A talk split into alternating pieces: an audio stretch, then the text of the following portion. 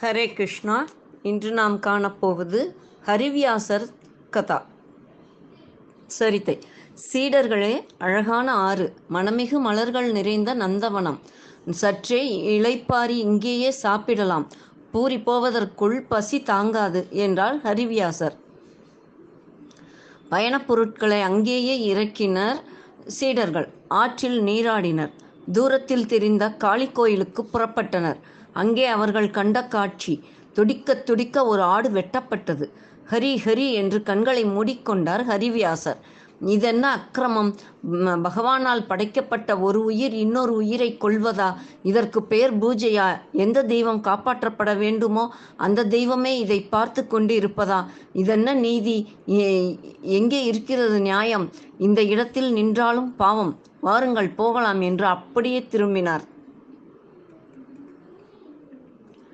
சீடர்களும் மௌனமாக அவரை பின்தொடர்ந்தனர். எதிரே சூலாயுதத்தோடு காளி வழிமறைத்தாள். அன்பா என் சோதரனின் பக்தன் நீ. ஆலயம் வரை வந்துவிட்டு பசியோடு செல்வது அழகல்ல. பிரசாதம் வாங்கி சாப்பிட்டு விட்டு போ என்றாள். ஹரிவியாசர் எது நிவேதனம்? இரத்தமும் சதை துண்டங்களும் எலும்புமா அதை நான் சாப்பிடுவதில்லை. என் வழியில் குறுக்கிடாதே. விலகினில். என் என காளி அன்புடன் அன்பா நீ மிகவும் கோபமாக இருக்கிறாய். முட்டாள்களின் செய்கைக்கு என்னை பழி சொல்லலாமா? இவர்கள் நார் உசிக்காக பிரார்த்தனை என்ற பெயரில் ஆடு மாடு கோழிகளை பலியிடுகிறார்கள் இதற்காக இவர்கள் நரகத்தில் தண்டிக்கப்படுவார்கள். தெய்வங்கள் விரும்புவது ஆத்மார்த்தமான பக்தியையும் தொண்டையுமே தொண்டையுமே. இவர்கள் பொங்கலிட்டு நிவேதனம் செய்து பசியாரக்கூடாதா மதியினர்கள் என்றாள். ஹரிவியாசர் தாயே குழந்தைகள் உலகை புரிந்து கொள்வது பெரியவர்களால்தான். தெய்வமான நீ பலியை பார்த்து கொண்டிருப்பது எந்த விதத்தில் நியாயம்? என்று தர்க்கித்தார். தேவி கனிவுடன் காயும் கனியும் ஒரு மரத்தில் இருக்கும்போது கனியை பறித்து உண்ணும் பகுத்தறிவு கொண்ட மனிதனுக்கு உயிர் பலி தவறென்ன உணர்ந்து கொள்ள முடியாதா? குதிரைகளும் தேர்களும் வரும்போது மோதிவிடும் என்று ஒதுங்கி நடக்கிறார்கள். உணவை பச்சையாக தின்னாமல் வெந் வெந்து உப்புக்காரம் போட்டு பக்குவப்படுத்தி உண்கிறார்கள். எவ்வளவு தெரிந்தவர்களுக்கு இது தெரியாதா? என்று கூறினாள். ஹரிவியாசர் அம்பிகே நீ சொல்வது நிஜம்தான். கனியாத காயை வைக்கோலில் வைத்து படுக்க வைக்கிறோம். தண்டனை என்று பயமுறுத்தி தவறுகளை குறைக்கின்றோம். அதுபோல எவ்விதமாவது பழி நிறுத்தப்பட வேண்டும். அதற்கு நீ உறுதி தந்தால் உ- உன் ஆலயம் வருவேன் என்றார்.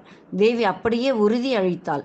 ஹரிவியாசரும் ஆலயம் வந்து கோவிலை சுத்தம் செய்து தேவிக்கு ஆற்று நீரால் அபிஷேகம் செய்து பார்ப்பொங்கல் சமைத்து நிவேதனம் பண்ணிவிட்டு சீடர்களோடு அதை சாப்பிட்டு அன்றிரவு அங்கே உறங்கினார். அன்றிரவு அந்நாட்டு மன்னர் கனவில் காளி பிரசன்னமாகி மன்னா உன் தேசத்தில் வைசூரி காலரா போன்ற கொடிய நோய்களும் காலத்தில் மழை பெய்யாமைக்கும் காரணம் உயிர்வதையே. இவைகளை கொள்ளும் கொல்லும் அவைகளை கொள்ளும் போது அவைகள் போடும் தீ- தீனக்கூற தீனக்குரல் எனக்கு நாரசமாக நாராசமாக இருப்பதால் சிலா வடிவத்தில் என் சக்தி இல்லை. வேளாண்மை செழிக்க வேண்டுமானால் நாடு சுபிட்சமடைய நீ விரும்பினால் உயிர் பலியை நிறுத்து. என் ஆலயத்தில் ஹரிவியாசர் சீடர்களோடு வந்து தங்கி இருக்கின்றார் அவரை உபசரித்து அவர் உதவியோடு சுற்று வட்டாரமும் பூராவும் ஜீவஹிம்சை செய்வதை தடுத்து பிரச்சாரம் செய் என ஆணையிட்டாள். அரசன் படபடப்புடன் எழுந்தான். தான் கண்ட கனவை கனவை மந்திரி சேனாதிபதி குழு குருவிடம் குலகுருவிடம் கூறினான். அனைவரும் காளி கோயில் சென்றனர்.